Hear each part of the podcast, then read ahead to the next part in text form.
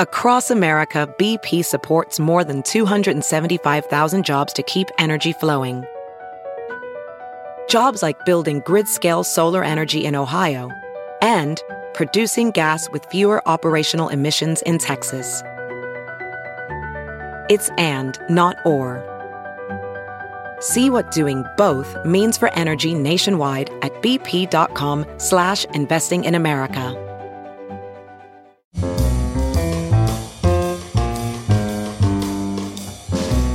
This is Merriam-Webster's Word of the Day podcast for December 9th. Brought to you by Merriam Webster's Unabridged Dictionary Online, America's largest dictionary, now continuously updated.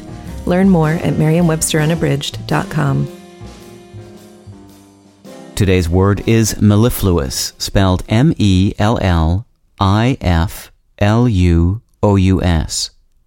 Mellifluous is an adjective that means having a smooth, rich flow.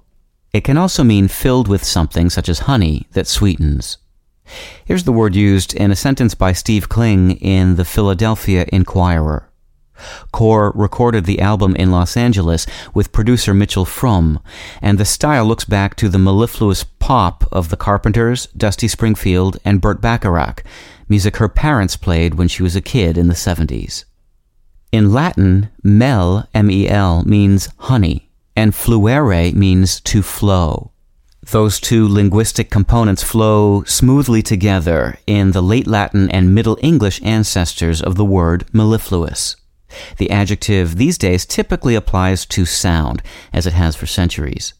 In 1671, for example, Milton wrote in Paradise Regained of the wisest of men, from whose mouth issued forth mellifluous streams.